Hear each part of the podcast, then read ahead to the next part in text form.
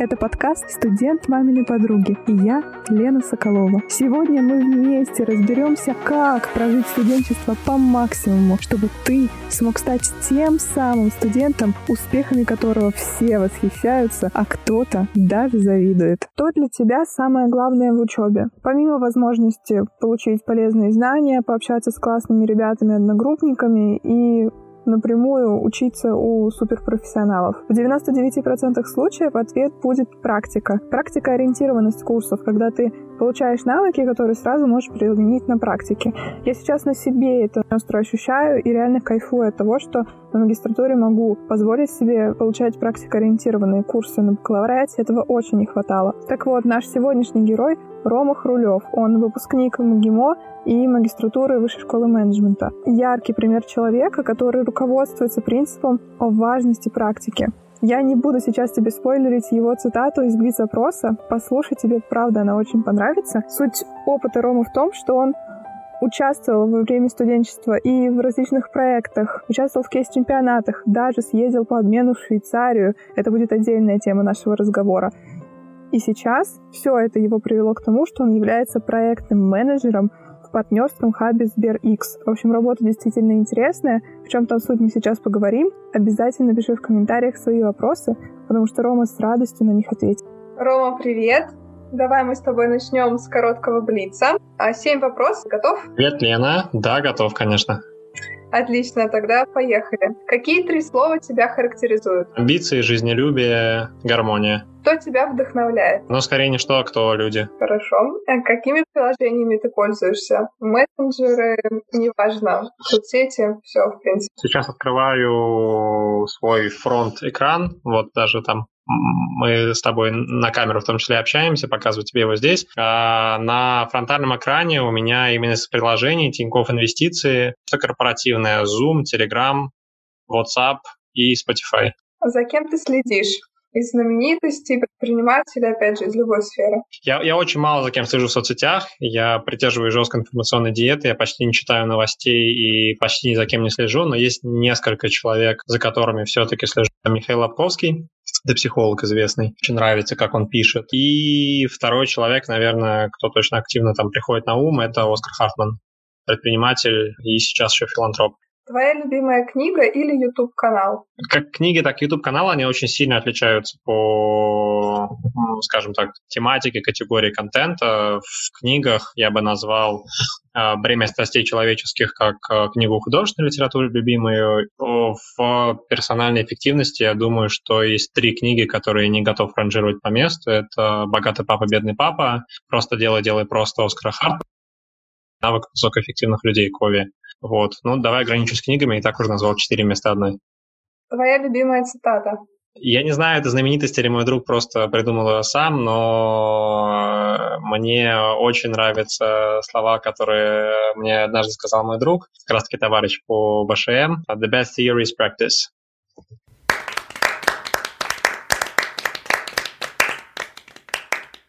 Круто, отлично. Давай тогда перейдем к следующей нашей основной уже части. Сейчас ты работаешь в Сбербанке проект-менеджером, э, точнее в партнерском хабе Сбербанка. Расскажи, над чем ты именно работаешь, чем занимаешься? Да, конечно, я не могу рассказывать э, детали и, там, и называть конкретных имен, я бы сказал так. Так или иначе, я работаю в команде, которая развивает новые возможности. Чаще всего получается так, что в э, уже не финансовом, не банковском бизнесе, то есть это развитие экосистемы. Наша работа делится, я бы сказал, на, ну, условно мы называем это партнерство. Наша работа делится на equity и non-equity партнерство. В equity часть компании мы ведем э, вместе с командой M&A сделки от э, идеи, концепции, запроса какого-то бизнес-заказчика, то есть какая-то команда X приходит к нам и просит рассмотреть возможность там реализовать э, ту возможность, которую они хотели бы видеть по покупке компании в ближайшее время. Мы смотрим на рынок, помогаем ответить на вопрос, точно ли им нужно покупать компанию или не нужно, а, до реализации этой идеи, до поиска, соответственно, целевых компаний, таргетов, которые можно приобрести, а, ведение переговоров с ними, расчеты их оценочной стоимости этих компаний, соответственно, дальше уже калибровки самой сделки, покупки и нескольких ключевых этапов интеграции. То есть через, условно, там несколько месяцев, может быть, год после интеграции мы передаем компанию уже бизнес-заказчику и идем дальше. Это equity часть. Есть вторая часть non-equity, Э, тут важно понимать, что моя команда занимается стратегическими партнерствами, то есть это не операционные партнерства, там небольшие операционные контракты, не знаю, взаимном продвижении, например, в каком-то light touch. Должно быть партнерство, которое достаточно сильно стратегически создает новые возможности для какого-то из бизнес-экосистемы. В такой ситуации мы создаем для этой компании возможность, там, может быть, на миллионы, десятки, сотни миллионов долларов, э, и поэтому этим занимаемся мы. То есть получается, что ты конкретно занимаешься помощью вот в анализе, в выборе тех компаний, которые нужно покупать или нет, и плюс э, как раз сопровождение, если это даже не компания, компания не принадлежит, то как ее развивать? Да, то есть я не думаю, что я отвечаю на вопрос, как развивать какую-то конкретную компанию, экосистемы. Все-таки за это отвечает сама команда бизнеса, и у нее есть SEO, есть э, собственная команда, собственный штат, который этим занимается. Они скорее приходят к нам за какой-то возможностью по внешним партнерствам. Я скорее помогаю реализовывать э, идеи до результата, э, воплощать в жизнь по развитию бизнеса. Это, это правильно будет. Ты до этого стажировался и работал в консалтинге. Как-то помогли тебе эти навыки, которые ты там приобрел вот на месте работы, чем ты сейчас занимаешься?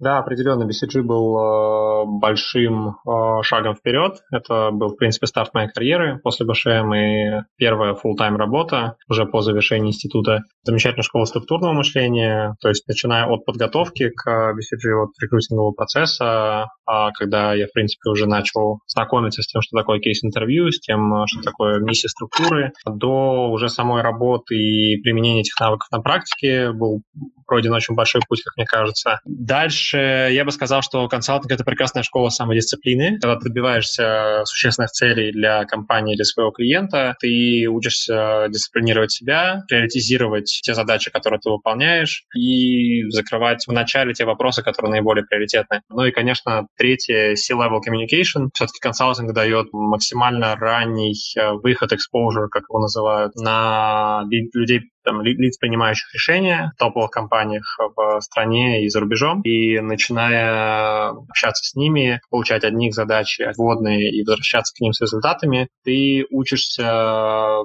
максимально профессионально и компетентно готовить свои outputs, и это с самого начала приучает тебя к очень высокой планке качества твоих результатов. А не было тебе страшно выходить как раз на контакт с SEO и вот представителями компании, потому что ты, по сути, только выпускник, а это уже такие акулы? А, ну, было, конечно. Да, в принципе, до сих пор так и есть. То есть, э, когда я выхожу на высокого уровня лицо, принимающее решения внутри там, Сбера, экосистемы или за ее пределами, до сих пор есть какой-то страх, который тебя в хорошем смысле мотивирует. Кажется, в этом и есть хорошая школа консалтинга раз, и второе, в этом плане консалтинге в тройке, в принципе, очень хорошо выстроена проектная работа, и тебя никогда не оставят одного в той э, ситуации, когда у тебя совершенно нет профессионального опыта, знаний. Тебя всегда дополнят своим опытом, поддержат в команде и помогут э, сделать качественный результат. Это всегда будешь драйвить ты сам, это все равно не отменяет того, что ты несешь ответственность за проект, работу. Но мне сложно было бы представить ситуацию, что BCG, что на самом деле в Сбере, когда меня бы ставили при выходе на очень крупных, там, на несколько уровней, чем я крупнее лиц, принимающих решения без поддержки. Ну, такая получается командная работа всего коллектива, все вместе все время. Да, именно так. Еще одна возможность студенчества, которая в последние годы очень популярна, это кейс-чемпионат. Что же это такое? В рамках подобных мероприятий студенты объединяются в команды и решают определенную задачу. Кстати, не обязательно в команды. Я участвовала и в индивидуальном кейс-чемпионате, но это скорее исключение, чем правило. Ребята объединяются в команды, компании, или это может быть организатор какой-нибудь движения, некоммерческая организация, кто угодно. В команде за короткий срок нужно придумать решение, и его красиво презентовать, объяснить. Часто требуются финансовые выкладки, то есть полная такой бизнес-презентация, защита перед уважаемому жюри. Опыт действительно интересный, стоящий, но противоречивый. Ты послушаешь по ответам Ромы, почему. Я сама участвовала в кейс-чемпионатах, в парочке даже выиграла. Но это не было главной целью для меня, потому что по моему направлению бакалавриата управления персоналом кейс-чемпионатов достаточно мало. Ну, по крайней мере, было, их стало гораздо больше. В общем, такие возможности есть, не можем об этом не говорить, поэтому сейчас узнаем, что об этом думает Рома.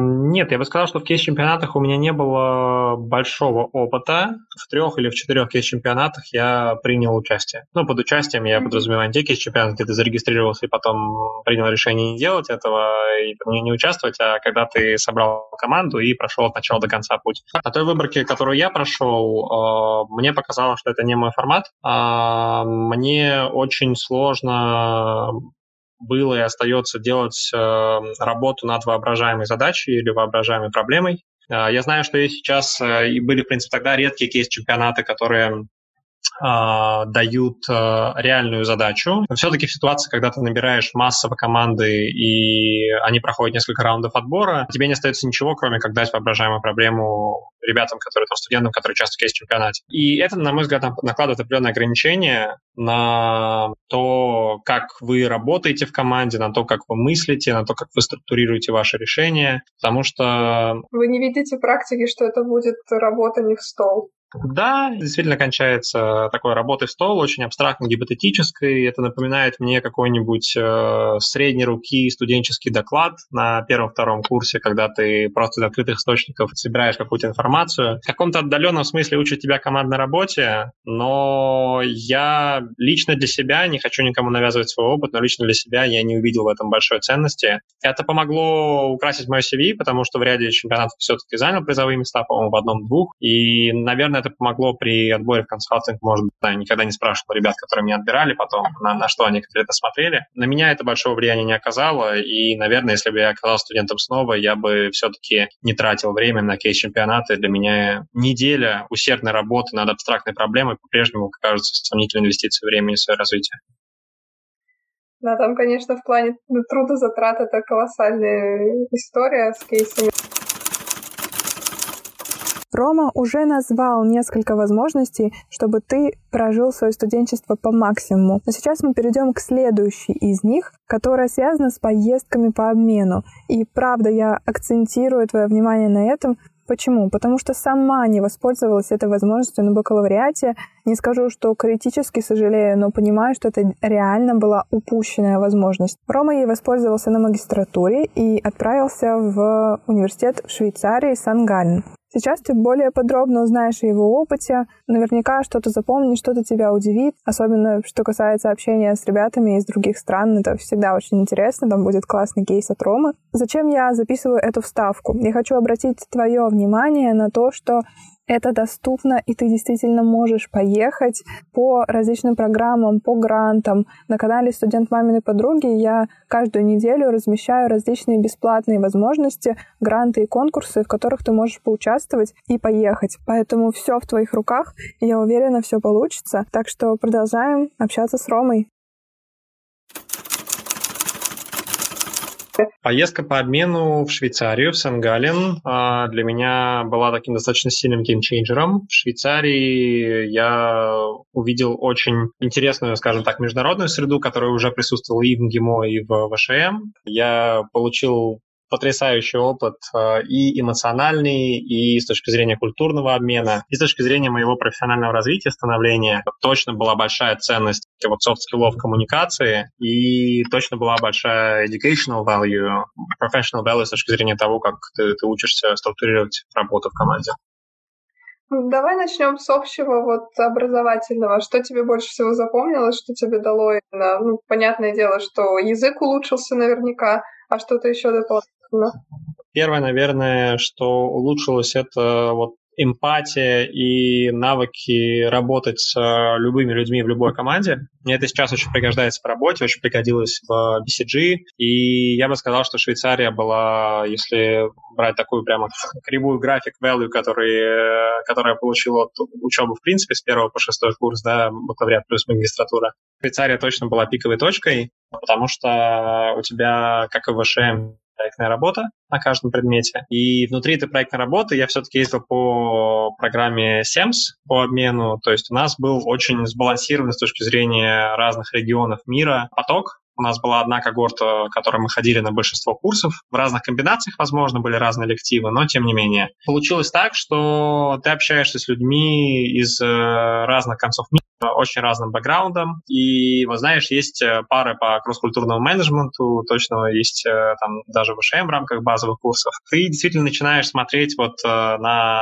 ту теорию, которую тебе объясняли по кросс-культурному менеджменту, в практическом потому что люди совершенно по-разному воспринимают мир. С людьми из разных стран действительно нужно общаться по-разному, адаптировать свой язык, адаптировать вплоть до мимики, жестикуляции. Разумеется, ты не всегда это делаешь осознанно. Ты, когда ты общаешься, работаешь в одной команде с э, человеком из э, Восточной Азии, из Южной Европы и Северной Европы, ты очень хорошо учишься эмпатии, восприятию людей э, разных на разных уровнях. С одной стороны восприятию, с другой стороны, соответственно, ты учишься коммуницировать те идеи, которые, которых ты хочешь в какие-то моменты убедить, или о которых хочешь проинформировать, просто ты учишься коммуницировать их по-разному. А были у тебя какие-то смешные случаи вот такого мисконнекта с кем-то из ребят? Из какой-то страны. Даже не по работе, не знаю, это связано, может быть, с тем, что э, разговор на английский, он на определенных моментах не перестает удивлять. Мы сидели с э, одной девочкой э, и обсуждали то, как мы сейчас пойдем работать над проектом.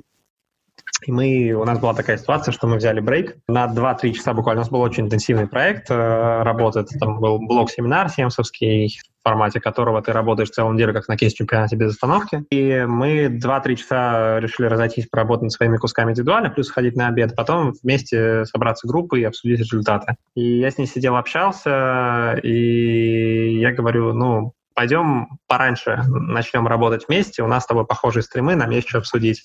И она мне сказала, I'm not done yet. А мы сидели за обедом. Я ей три раза, я просто имел в виду работу и тот скоп, который мы выполняли работе, э, поэтому три раза предложил ей пойти все-таки поработать пораньше, а, потому что у меня были определенные идеи, у нее идеи, которые нужно было обсудить. А она, оказывается, имела в виду то, что она просто не доела. И я ей э, упорно объяснял, что нам нужно срочно пойти работать. Хватит а есть.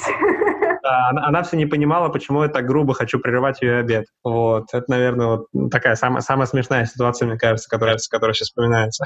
Понятно. Что касается культурных различий, было тебе сложно, потому что Швейцария все-таки это такое более, мне кажется, педантичная, чем Россия, культура в плане времени и так далее. Какие-то тебе запомнились моменты? Да, вот это было прямо на ежедневной основе. Я бы не сказал, что это было очень сложно, но первое время было, да, непривычно. У них, э, ты тут права насчет восприятия времени, они привыкли все встречи и планы ровно в то время, которое вы оговаривали, и заканчивать их также ровно в то время. И у нас опоздать на пару на 5 минут — это не то чтобы так, как это должно быть, наверное, этого не должно быть вообще, но это приемлемо. А, и никто на тебя косо не посмотрит. В Швейцарии, если ты опоздал на три минуты, ты обидел преподавателя, действительно обидел. На тебя оборачивается вся аудитория, потому что ты приходишь, и стабильно все уже там. То есть ты единственный, кто опоздал на три минуты. Да, у нас еще был такой профессор, который э, кто-то один опоздал на его первое занятие, он объяснил, он говорит, ребята, я сам из Перу. Говорит, у нас есть анекдоты в Перу, что если вы придете, вот договоритесь на 8 вечера условно в гости прийти, придете в 8 вечера, то вы еще увидите там своих хостов, э, которые вас приглашали голыми, там, из, из души выходящими, да, условно, что они еще занимаются своими делами вообще не ожидают вас увидеть. Говорит, в Швейцарии все совершенно наоборот. Это правда так. Они приходят за 5-10 минут до начала встречи и заканчивают всегда вовремя. Вот, поэтому первые два месяца это было как-то более-менее некомфортно, но потом я начал э, получать от этого огромное удовольствие, понял, как э, сильно выросла моя продуктивность. Я буквально за месяц-полтора перестроился и начал замечать, что это дает превосходную возможность планировать свое время так, как ты хочешь. А если бы была у тебя возможность еще поехать по обмену, ты бы какую страну или университет бы выбрал? Очень непростой вопрос, потому что у меня, ну, то есть э, есть несколько критериев, есть десяток мест, которые я мог бы назвать. А если даже говорить по, вот, ну, оставаться в парадигме ВШМ и тех бизнес-школ, которые есть в Семсе, мне очень импонирует ЭСАДа, это бизнес-школа в Барселоне, плюс э, я обожаю Барселону, то есть я очень люблю ездить туда отдыхать, поработать, неважно что, пожить, и плюс там бизнес-школа клевая, поэтому вот я бы точно съездил туда. Помимо этого еще быстро пробегусь, назову назову Гонконг, Сингапур, а, Роттердам и, наверное, Лондон. Хороший выбор. Такая география. Это была первая часть подкаста с Ромой. Во второй ты узнаешь еще больше подробностей о том, как Рома руководствовался своим принципом «практика – лучшая теория», тоже ему помогло достичь тех результатов, которые у него есть сейчас, и какие рекомендации он может дать БИЭ, нынешнему студенту, чтобы прожить твое студенчество по максимуму. В общем, остаемся на связи. Это был подкаст «Студент маминой подруги». Я, Лена Соколова, желаю тебе отличного дня. Обязательно подписывайся на телеграм-канал и до встречи в следующих выпусках. Пока-пока.